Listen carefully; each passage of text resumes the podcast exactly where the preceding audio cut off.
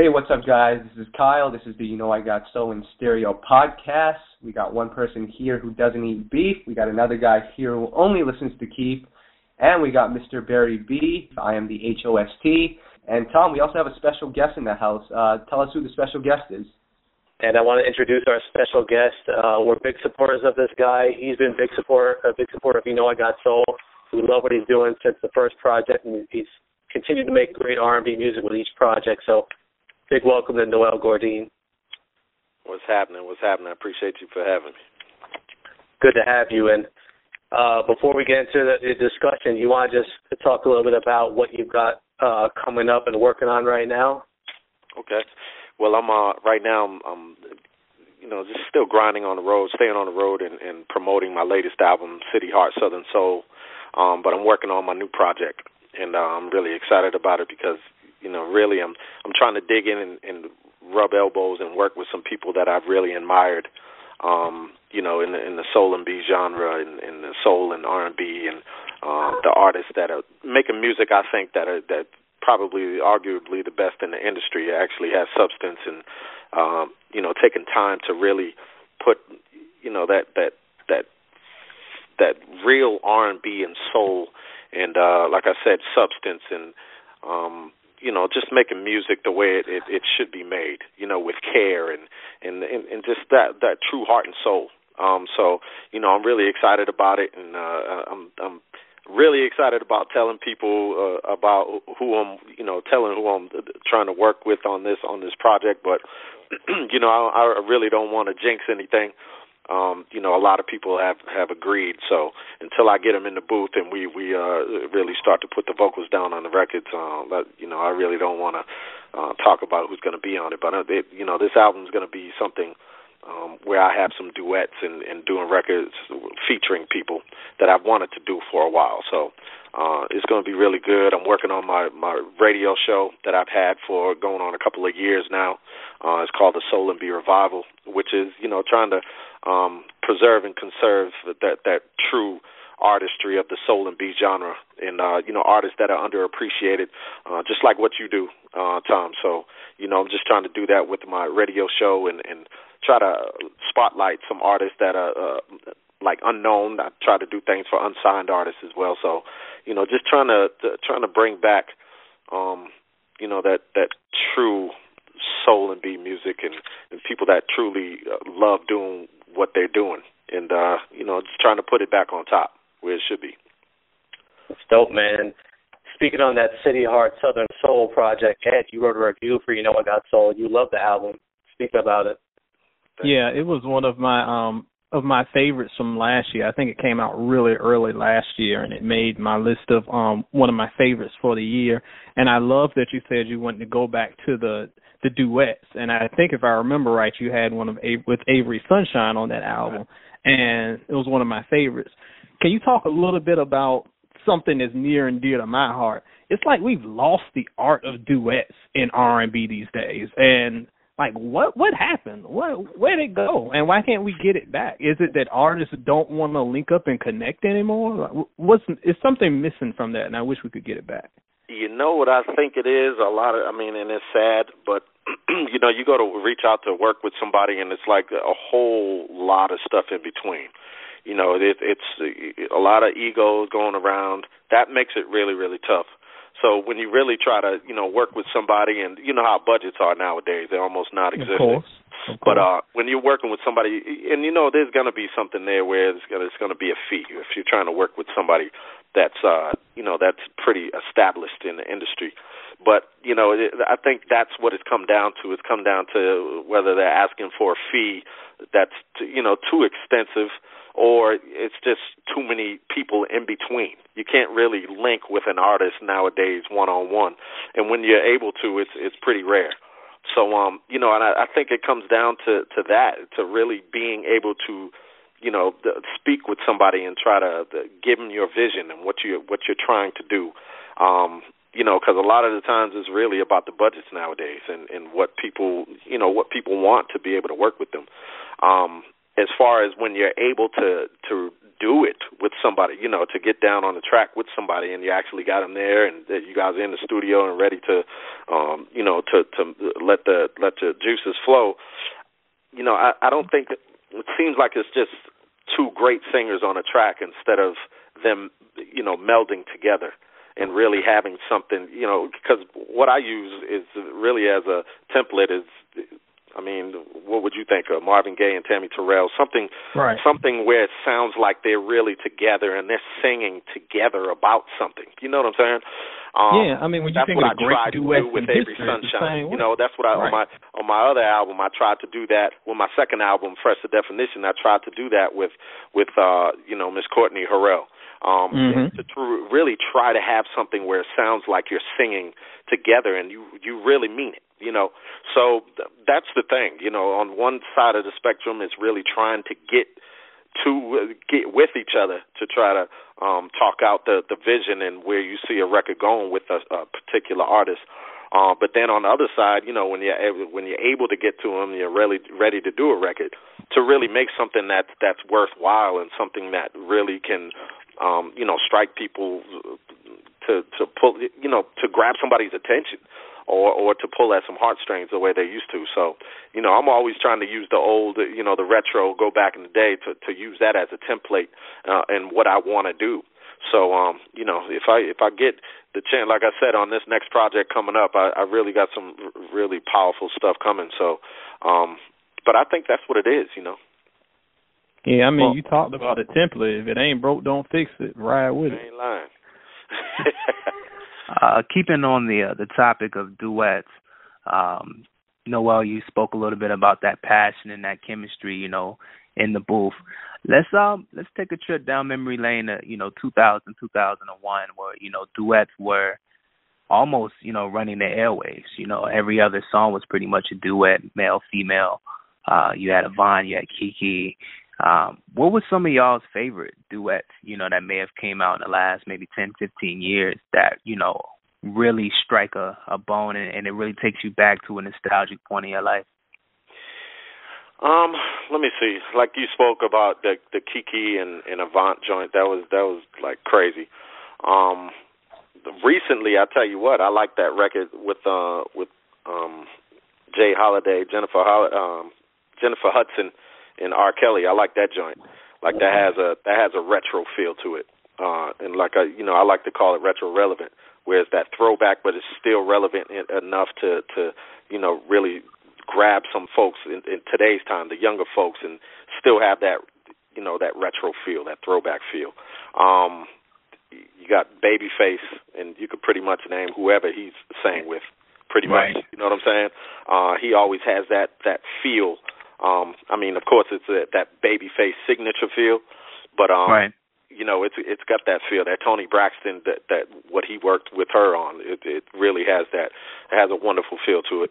Um, you know, I, w- I would say it's a it's along that line, um, but the, I always like to have it a little. I love that retro relevant feel. I mean, the, that's that's what I call it.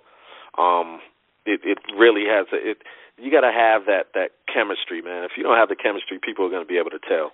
Um, I always say that you know, if it doesn't have that that particular feel to it, where people can't lose themselves in the track, where it just sounds like you know, because a lot of it seems like a lot of artists today they'll sing because they can do it.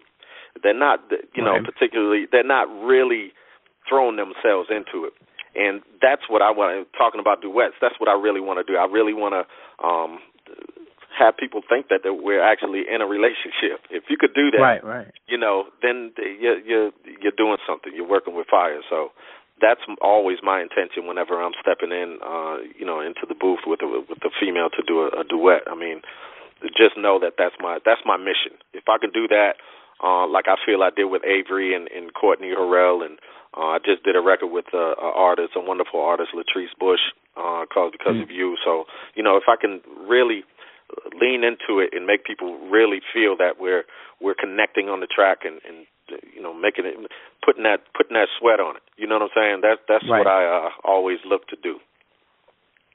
Man, and speaking of sweat, um, and see, my boys are laughing, Noel. They they know where I'm going. If you know me, I am the biggest Keith Sweat stand you will ever find. And you talking about duets. Yeah. That man has a list. I mean, he's got Make It Last Forever. He's got mm-hmm. Nobody. He's got all the joints with Kut Klose. And right. every Cut time. Yeah. it, oh man, y'all slept on Kut Klose. But the yeah, thing lot is that did, man. That was a shame too, right? Oh, they were fire. And Yeah. like you said, the key was going all the way back to the Tammi Terrell, David Ruffin old school. Like you Mhm. felt like they were in a relationship. K um JoJo and Mary J, like that type of Mhm. thing is what really kind of made it stand out as opposed to kind of songs we hear today that I I may like Right. when it pops to mind. No no hate, no shade 'cause I know how y'all do. Um like the Brandy and Chris Brown song. I love that Uh-huh. song Yeah. but it just doesn't have that kind of connection that those earlier songs had and i think like you said noel it's just missing that that passion that feels like it's between two lovers Mhm. Right. And it's crazy that the you know you you named David Ruffin and Tammi Terrell they were actually in a relationship and then then K-Ci and uh, uh Mary J were in a relationship too. Yep, while.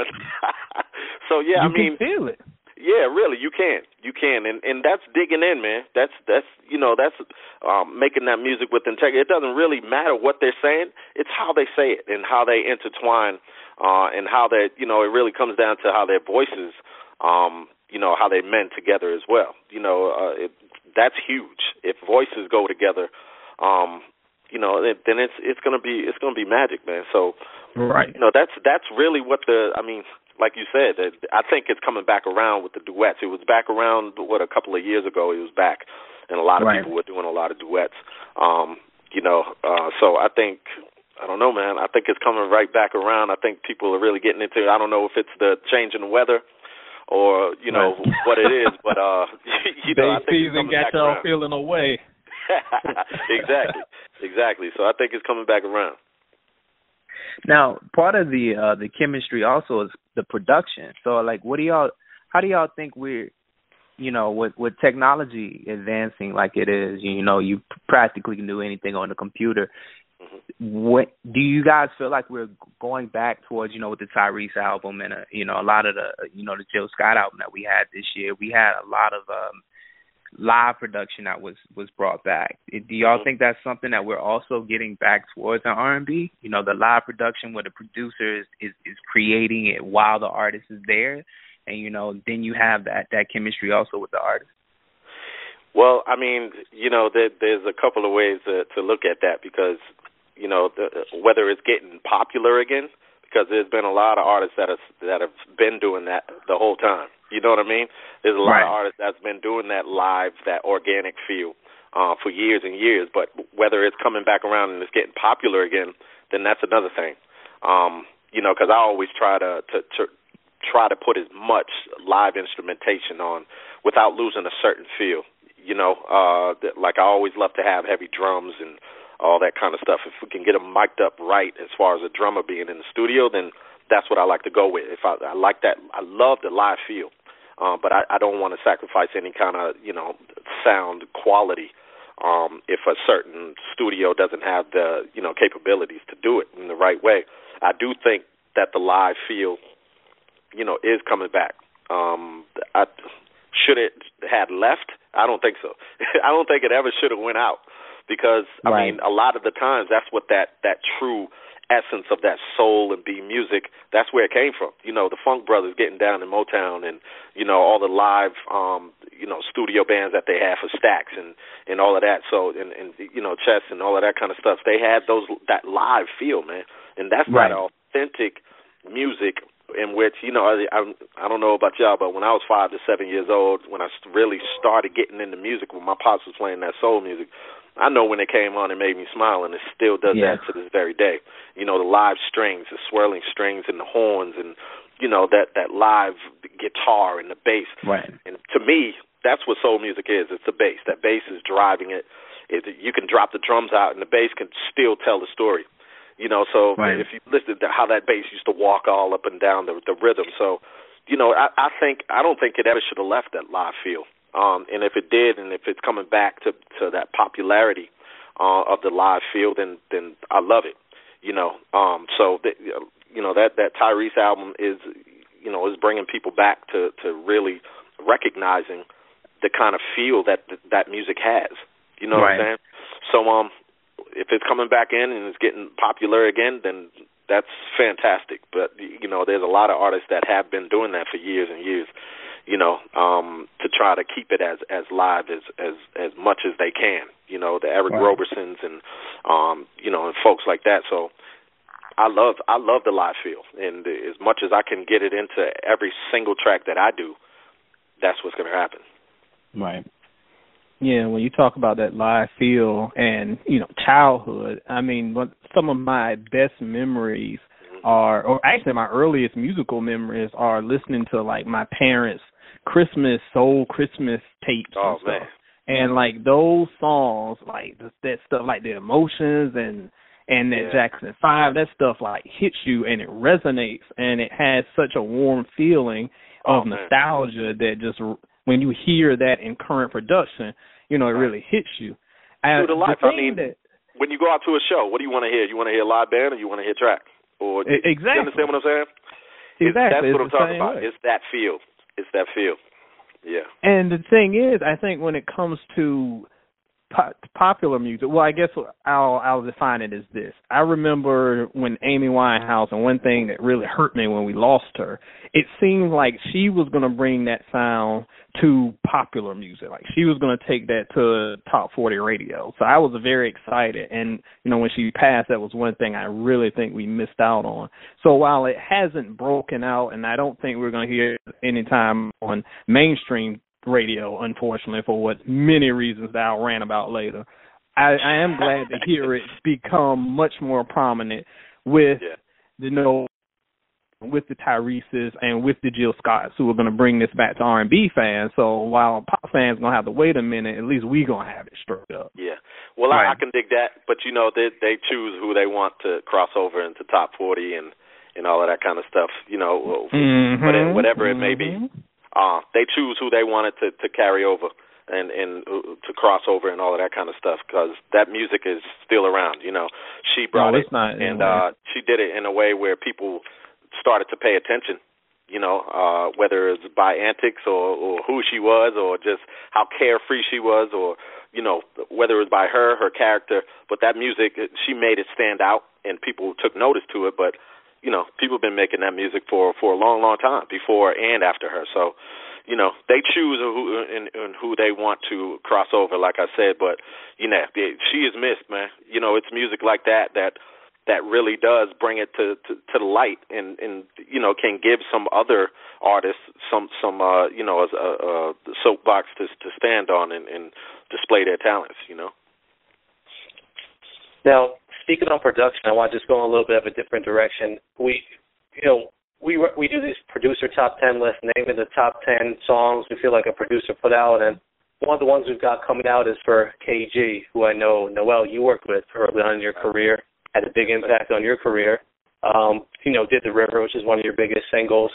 Right. Before we talk more about um, KG and the list and his impact with Divine Mill, uh, let us know what type of impact he's had on your career. I mean, KG was the one that he he really gave me a chance, uh, you know, in this industry when before anybody even know me, you know. So I was working with my man To, who had worked with KG in the past, you know, in Next and and Jaheim and um, you know, Koffee Brown and everybody that was over at Divine Mill and went through Divine Mill, um, you know, and my manager at the time, and we were just making music and we decided to scrounge up whatever we could. We hustled up whatever money we could get and rented a car and headed out to New York and New Jersey. And you know, I'll never forget those times because you know those those were the rough times. We were sleeping in the cars, and you know, like I said, we hustling up whatever money we could get to buy some some foot long so we could eat throughout the day and all of that kind of stuff. But you know, those are the times that, that I treasure and never forget because those were times where you really remembered people that looked out for you and really believed in what you were doing. You know, and it was those points like KG, um, you know, when the movie The Cookout came out, I wasn't even I wasn't even, I was nowhere near signed. I wasn't really on no radars. We were making music and putting together a catalog and he was like, you know, I I want you to be on the, a part of this because he was doing the music. He was, you know, in charge of of, of the music um with with Queen Latifah on that project and you know it was that I just happened to get the intro you know, to start out the music, um, the movie with uh, Family Reunion. So, you know, it was still it, it's, it's things like that that you never forget, and people that really believe in you. Um, and you know, that was a validating moment for me. You know, it, it really let me know that I was doing uh, what I was supposed to be doing with my life, and and to have somebody like KG. You know, who is a, a pillar in the hip hop community and just music, you know, in the music industry as a whole, to really look out and, and believe in me like that. So that meant a lot. And uh you know he he changed my life man. And and and that was before like i said i was even on the radar in the industry. And uh it, it meant a lot. And you know i i speak to kg every now and then and, and just see how he's doing because you know it's kind of crazy too with both virgos. His birthday is the day before mine on the september 15th mine's the 16th and you know oh, wow. we always reach out and, and and hit up each other during the football season and all of that kind of stuff so you know big shout out to kg and he he's done a lot he's done a lot for me what I think is so dope about KG, he goes so unheralded. He's such a low key guy. Yeah. You know, doesn't want the attention, but he, people don't even realize what he did with Divine Mill. You know, right. he had Zhané, he had Next, he had Jaheim, like these massive singles, Koffee Brown. You know, yes. So it's like so many, so many hits, and he goes unnoticed. But Ed, Ed Barry, you guys, do you have a favorite KG song or something that you stand out to you? Um, I don't know like off the top my favorite KG song, but my favorite album that he had a hand in is probably Jaheim's Ghetto Classics album. That album was so underrated. And I know he had a big hand in the production there. I think it's by far Jaheim's best work and it really was top to bottom. It was only like 10 or 11 tracks. And you know, if you read my reviews, I love those tight those tight knit albums because it really flows well and doesn't wear out as welcome. And I think from top to bottom that was peak Jaheim, even though it didn't have the big singles on it. And I know he really had a big hand in the production there. So when I think of him, I always think of that album. Uh, to me, you know, I was a, when I when this a lot of this music came out, man, I was middle school, high school, so like it was more of the the anything record that's really really stuck with me. You know, with him and uh, Jaheim and, and and next, and um to me that really showed a different side of R&B because we hadn't seen a group and a solo artist kind of come together on a record. You know, we we saw a lot of solo artists come together, but the way that the group was used for R&B, you know, not being on a hip hop record, but actually being on an R&B song, and it being so smooth and it's still being played you know, at, at weddings and, and just, you know, uh sentimental moments in people's lives. I mean, that's just that's just timeless. So it's probably uh, one of my favorites. And it was cool how KG was using RL from Next to write for each of his um right. artists on Divine Mill. And that you know, that was really cool and it helped RL get, you know, some stardom and build his pen on his own outside of what he did with Next. Yeah. Um another thing I really want to touch on with you, Noel, and, and, and bring up with you guys is independent artists. You know, it's like the, the term to me when I hear it, it's almost become like an oxymoron these days. I feel like music fans they they put a stigma on independent artists. I feel like if you're not a major label artist, you're not doing it big, and I, I hate that. It really bothers right. me. You know, independent artists to me are, are making the best music right now. So for you guys, do you feel like that stigma exists? Do you feel like there's a misconception around independent artists that needs to be broken down? Absolutely. I definitely feel that there's, you know, there's that stigma to it, and um, it's kind of, you know, when they when you say indie artist or independent artist, it's almost like a lesser artist, you know. But I believe, you know, I believe we are making the best music in the industry, putting in the most integrity and really taking time with the with the projects and still actually making albums. You know, because it, it seems right. like the concept of the album has left the industry. It's kind of crazy. Mm. Um, and when you do try to make a cohesive album, you know, a collection of records that really tell a story, a, a cohesive story uh, that can go together, it's like people shun it. It's like you know, oh, you're not just trying to sell a, a single, huh? Like, like I don't understand that. And that you know, it used to be people made albums. I still call them albums. But a lot of people call them CDs. I can't. I can't stand what they call them CDs. To me, it's an album. Mm-hmm. You know, and you're, right. you're really looking to make a collection. Uh, you know, a cohesive project. Um, that you know, a, a group of records that can tell a story, and, and like a play in a sense. You know, so I mean, I don't know, man. It's it's it is a stigmatism, and it, you know, it, it, it's terrible. it's terrible because I think, like you said, Tom, like I, I really feel that we're making the best music in the industry. We're putting in the most care. Uh, a lot of these albums that come out, you really think about it and you listen listen to it, and you're skipping all over the place. I'm I'm like, who sat down at the round table to to okay these records? You know what I'm saying? Mm. Where's the quality control at? Um, but you know what? who am I to say anything if they're selling the way they're selling? And uh, I don't know. It's just you know, I, I, I me for me, I, I I like to put in a, a lot of care, um, record by record, and you know, I I put in I put in so much time just at the end of a record to hear the fade out be right. You know mm. what I'm saying? Mm. Like there's there's so much stuff that I like to do, um, and and put in just as a process of making a, a project and an album, um, and I don't know, man. It, it seems like that there is like they look at us like we're condescendingly and looking down on, on independent artists, but you know they can continue to do that because we'll just continue to make the music for the people that want to listen, and uh, you know just just keep giving them what they want, which is the quality music, you know.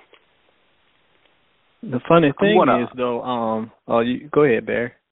No, I I just wanted to to bookmark something, and then I'm gonna let you go ahead and on add. Um, he's you know Noel really hit a point when he said you know where are the you know where are the albums?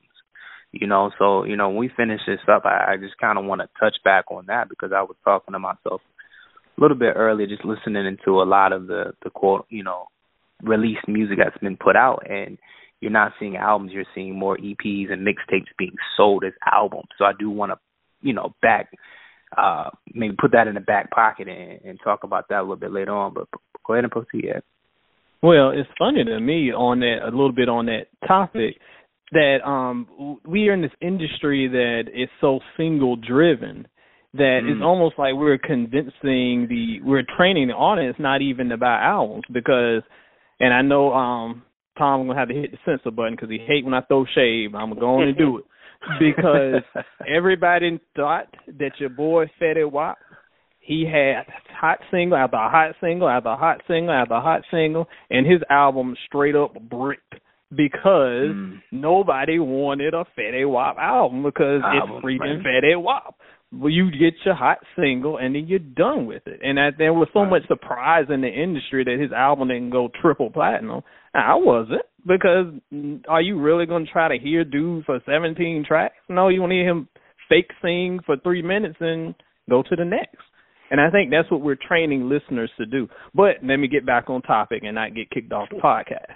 So what I wanted to say earlier is that I think that this mentality of kind of shunning independent artists, I think it even goes a little deep, and I don't want to get too deep in my AO.com columnist man routine, but I think we as a culture have just trained success to look a different way. And when we hear the word independent, it goes against what we're trained to hear success. And when we think of success, we think of big money, empire, foolish, throwing money everywhere, getting mm. fined and having a gazillion dollars and a gazillion dancers. And we hear independent and we think of something that's a lot tighter knit, a lot low key, not mainstream, and we don't see that as success. We see songs on the radio 24 7 Fetty Wap is success. Mm. And I think what we need to do as a culture is to better understand how we define success. And success isn't always just swimming in money like Scrooge McDuck. Um, I'm going. I'm going to point out a couple of things. I mean, I've always uh, lean towards the independent artists for a couple of things. They, no matter how you look at it, they set the trends. They always will, and that's never going to change. And what we're seeing right now is an industry that's kind of crippling due to um, new formats and new structures that's being put out. Things like SoundCloud, um, things like Apple Music, um, and particularly Apple Radio and I point that out because radio is coming back in a sense where it's maybe the only way you hear something first.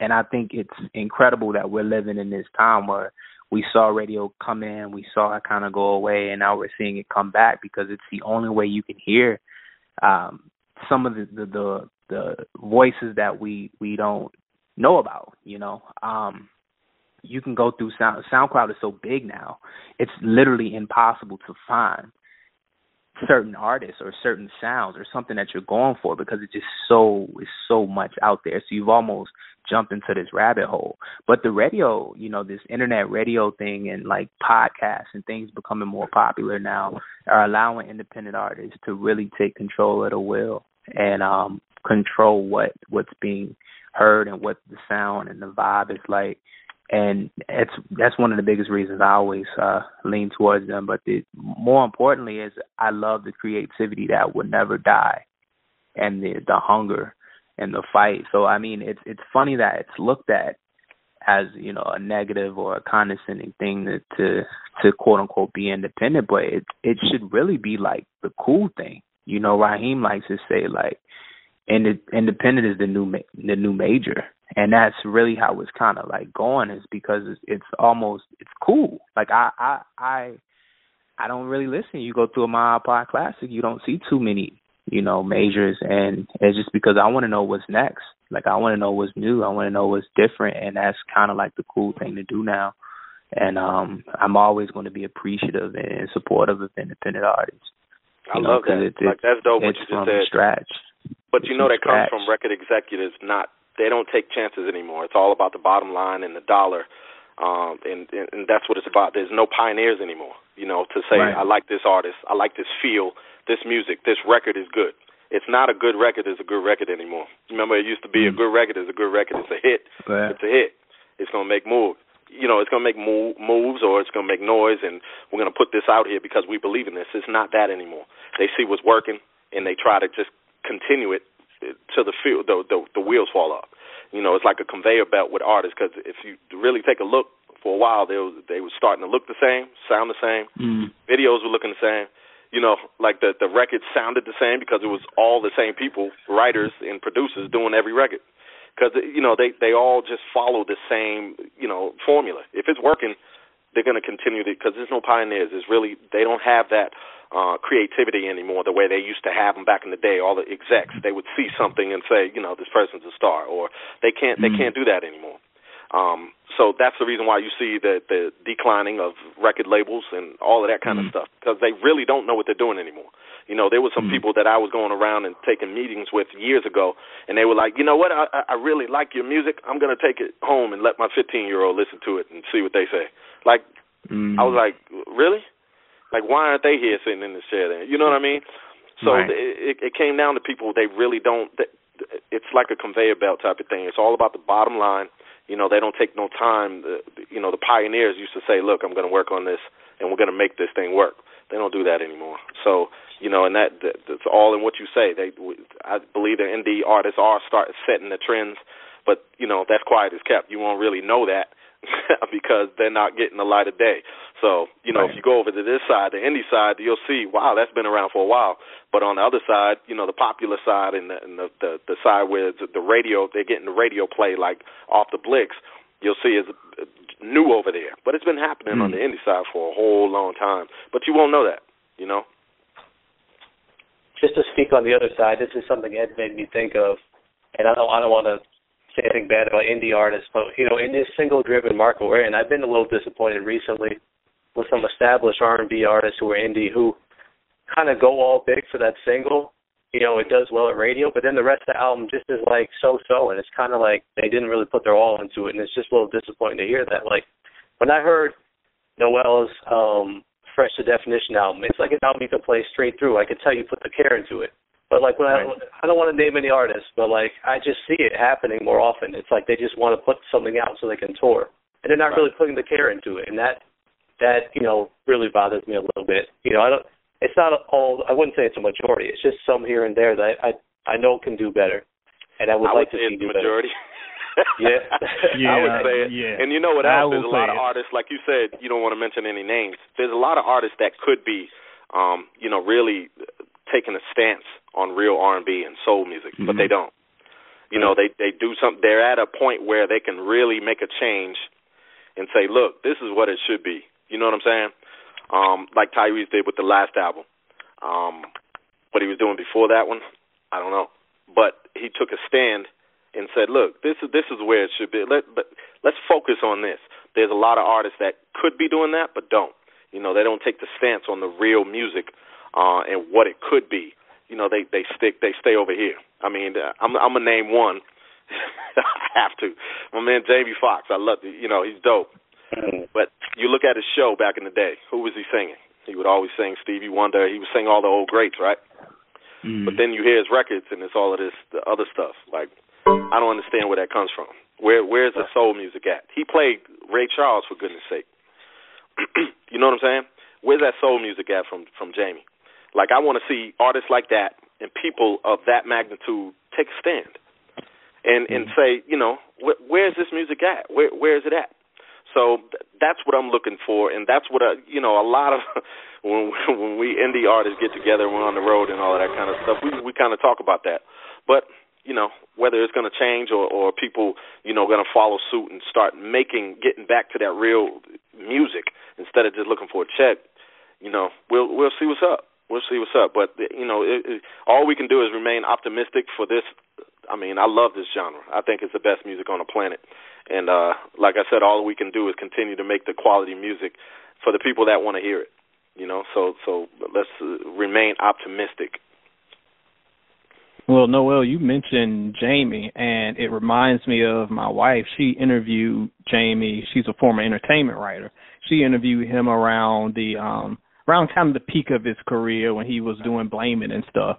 And she straight up asked him that question, you know, why what happened to the Jamie Foxx soul sound? Yeah. And he yeah. he was honest. He was like, I if it were up to me, I would sit in front of this piano and play these songs all day every day and this would be my album.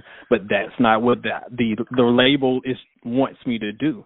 So I wonder a lot of times, as Tom was saying, when we have these artists who drop one hot single and the album is man, how much is the artist and how much is really the label controlling that? Because a lot of times when I do my reviews, people are surprised because I will give a higher review to an album that doesn't have the quote unquote hot single, but is consistent all the way through, right. as opposed to an album that's got one or two bangers that's on the radio and then just a whole bunch of meh. So sometimes I think there is a balance in that, and a lot of times the the and you may be able to speak to this, the the the label gets in the way, and it's a constant struggle to get out quality music and to bow to their demands. Right. Well, I would say, you know, I, I mean, I almost made this this mistake uh, while I was signed to Sony when I got signed to Columbia, and then uh, you know went over to Epic. Um, I had to, you know, pretty much. I always say it's an arm wrestle um, but you know, I did. I had to. I had to wrestle to get what I wanted to represent me in the industry. I had to more than I I wanted to or thought I would have to because when I went in, I had a certain kind of music. You know, whether they wanted to change it or or not, I wanted to have this type of music represent me in the marketplace. You know, this was the this is the artist that Noel Gourdin is. So after my time, you know, it it became what I wanted to represent me in the industry because at the beginning, you know, I was getting thrown records out. I was like, who are they meaning to send this to? I think they sent it to the wrong person. You know what I'm saying? Um, so I, I really take a stand in there, and I, to me, I think that's a cop out the way he answered that. Um, I think he would have just, if he'd have just said I did it for the money, I'd, I'd have respected that at least. You know what I'm saying? Um, no, I agree. He's Jamie Foxx. so he can stand up for what the the type of music that he wants to do. You know, don't don't let it. I mean, I almost made that mistake. Like I said, you have more power because they signed you because of what you brought to them. You know what I'm saying? They liked right. what you had. They loved they loved what you presented. They're not going to throw all of this money into somebody that you know came in with with trash. You know what I'm saying? So they they want to represent you to put you out there. So I don't know. You know, it, it is it is what it is. You know, it, he he might be being honest with that, but whether you you put out there what you want to represent you, you know, so it's not like he couldn't have gotten a, got a, a deal anywhere else. You know what I mean? So no I think it, it, see, and that's the that's the integrity that I'm talking about. You know that just like just like you know your lady posed him with that question. It had to come from somewhere. She's thinking about it. A lot of people are thinking about things like that. You know what I'm right. saying? Blaming on the alcohol from you know Ray Charles and and and singing Stevie Wonder all his life. So it, it's just it's I don't know, man. It's kind of crazy to me, you know. And uh, I think it's gonna it's gonna need people to really take a stand. Like I said, a lot of these artists should be taking stands for the for the right thing for this type of music in which they grew up on. You put them in an interview, who they're gonna say that they were inspired by, but yet they're making this kind of music that that it's like you don't even want your your your little uh you know anybody ten and under listening to it. So this is crazy, man. You know, when they get that level of integrity and, and respect back, I think I think it'll it'll change. You know, um, picking, you know, taking it out of my back pocket now. The the EP mixtape, you know, album thing. I think that with albums, um, kind of going, you know, not necessarily being the front runner anymore, and EPs kind of taking uh, the the spotlight. Singles will start. I, I say three to five years. I, I don't see singles being what they used to be anymore.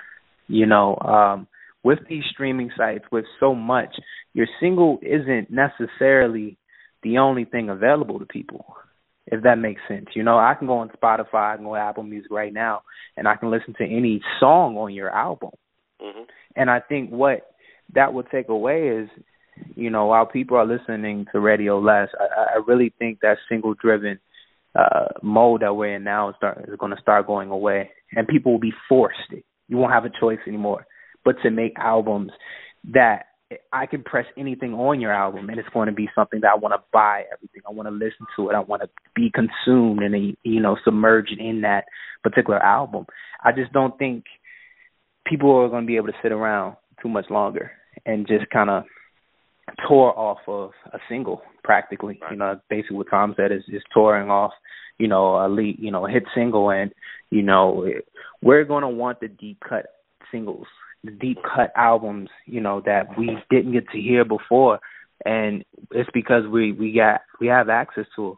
It used to be, you know, you put this single out, you press it, you put it in stores, and that's all you could hear until the album Right. came out. That's not the problem. You know, that's not the situation anymore. So when you give, again, going back to access, when you give people so much access, you expose yourself. Right. You know, you're kind of caught out there where you're kind of like, okay, I've given, you know, so much of me now that I have to deliver because if I don't, then my time is ticking. You know, and and what, you know, what our attention spans being shorter and shorter and shorter. I don't, I don't have to. I could listen to it and go on to the next thing.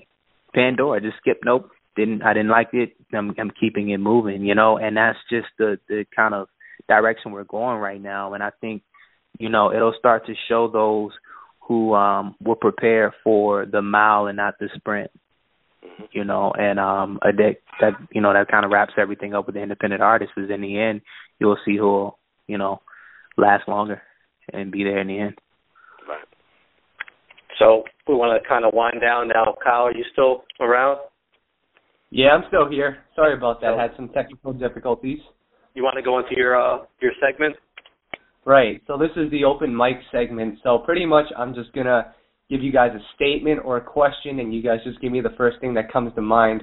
So the open mic segment for this one, Noel, I'll start with you and then Ed and Barry and Tom you guys can follow up, but the open mic question today is name a song that when it first came out you didn't like or you didn't think was that great and years later now you think it's a great song.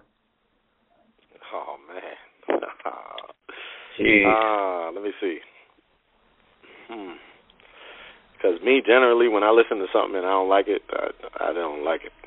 I really try to listen really good, you know, and and see what it is about it that I don't like. I'll even point that out. But um, man, that's a tough one to come up with. Let me see. Uh, I was trying to think as well. This is a tough one. yeah, see, everybody else is thinking right now, right? Oh, I'm ready. Y'all know me. I'm already Go ready. ahead. Yeah, go ahead. Let me let me think on that for a second. Well, I've got two, and anybody who follows my work will be surprised because I am a pretty big Timbaland fan. But I was not feeling Pony when it first came out. I thought it was too gimmicky. I thought the production was just overpowering. But after a while, it just settled in with me, and I loved it. And kind of on the more rapish end was a song that has become one of my favorite songs of all time, definitely favorite video of all time, Missy Elliott's "The Rain." when I first heard that, Mm. I'm like, what is going on? It's just like she's just like randomly saying stuff and the beats creaking and cracking and I'm like, what? But once it once it settled in my brain and I digested it, it's one of my favorite songs of all time. Okay. Barry, you got one? Um, I'm thinking myself. I got two. I got two. Go for it. Um, going with with kind of with um Mar uh Mario Winans. I don't want to know when it first came out. I it, I don't know what it was. I think it was the the sample. You know, maybe because we had we had heard it. So, I wouldn't say so often, but we've heard it before. You know, it's kind of like what just can you heard do it not differently? too long ago. Yeah, so it was kind of like, what can you do differently? So when it came out, I was like, ah. But then it grew on me.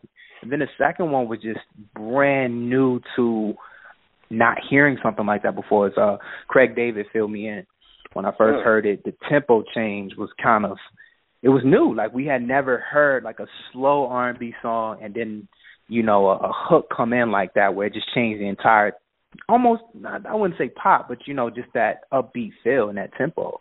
It threw me off and, and the more I listened to it and the more I listened to it I was like, Man, this is this is dope, you know. So Mine, I just thought of it's um, Music Soul Child's first single, Just Friends. I actually hated the song at first, but it grew on me over the years. Now, neo soul for me was tough to get into at first, but after a while, it was you know it was it was just a different side of R and B, and eventually, you know, I, I like it now. Okay. So, well, you got one? Yeah, I'd have to say mine was uh, Jagged Edge. Let's get married because I didn't like the Mm. you know me being a, a lyric a lyric guy and I listened to the lyrics. Whenever you said you know we might as well do it. My wife hates that song, Because it's like She you know we that. might as well do it. Like, but Yeah. I loved it because them, them them brothers could sing. I like the tones of their voice and you know that they're just dope. But it was it was something about that that lyric that that threw me a little bit. But you know I like the overall feel of the record, even though you know there was like what two or three records that had that that same feel and sound that they did. But you know yeah, yeah that I'd have to say Let's Get Married by Jagged Edge just lyric from the lyric standpoint.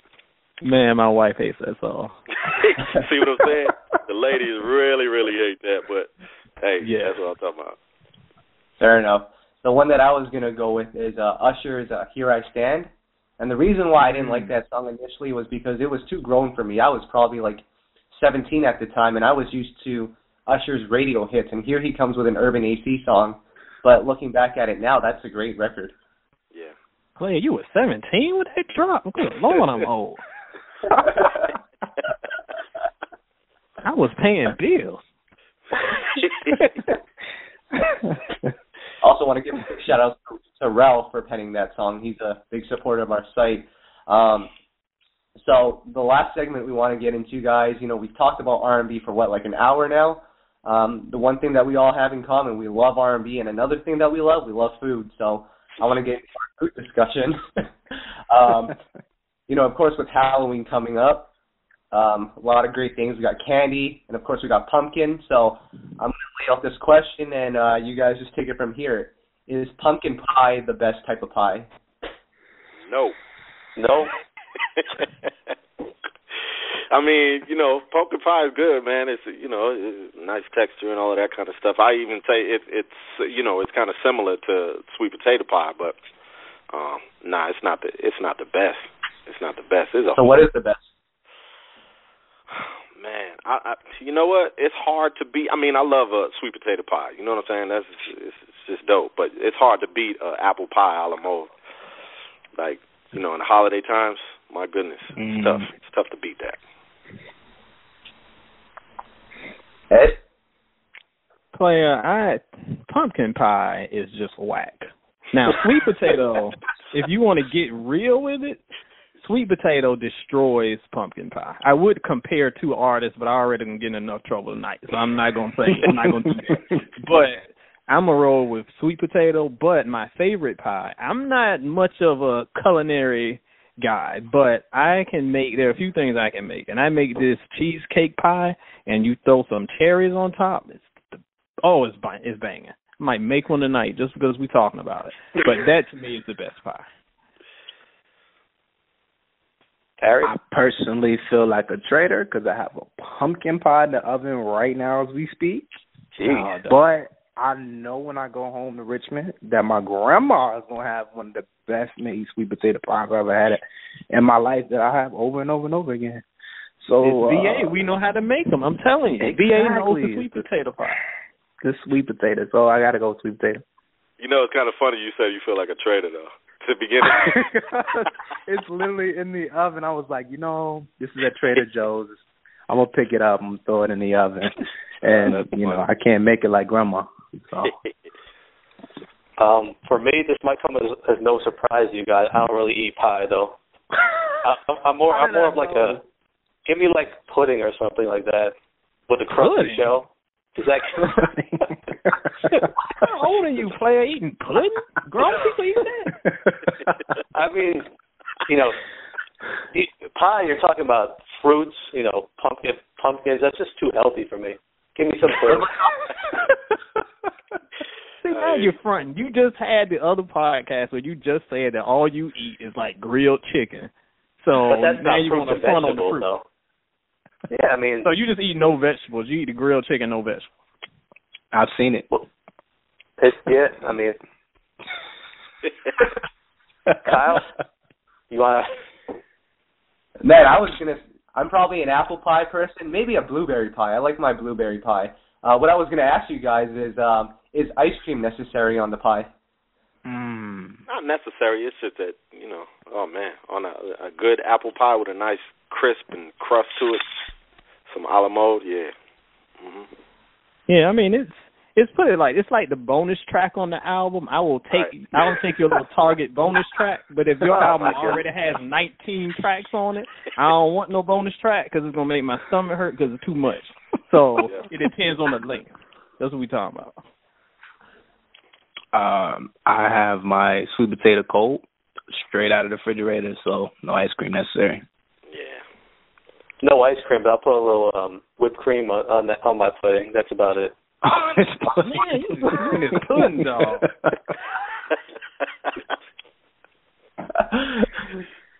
All right, guys. Noel, uh, appreciate you for coming through and joining us on this podcast. We definitely want to have you back. You know, thank you for taking the time to do this with us. Absolutely, it's my pleasure, man. I appreciate all of your support, and uh, uh, thanks a lot for for having me on. I appreciate it. I had a good time. Anything you want to tell us? Well, yeah, man. Stay tuned. You know, I got that new project in in the works. Uh, it's going to be something special, putting a lot of care and and you know that passion into it and integrity and um, just trying to to do something special and, and something worthwhile for my listeners and supporters and fans. So um, make sure you check out my radio show Soul and Be Revival. Uh, it comes on every week. So just check out my pages on Instagram and Twitter. I'm at Noel Gourdin, N O E L G O U R D I N. On uh, Facebook, it's the real Noel Gourdin, and uh, check out my website noelgourdin.com. Cool. So, with that all said, Ed, Barry, thank you for joining us. Tom, as usual, we're always here. So, I want to thank all the listeners for tuning in, and uh, you know, stay tuned. So, this is Kyle signing out. You know, I got Soul in Stereo podcast, and we're out.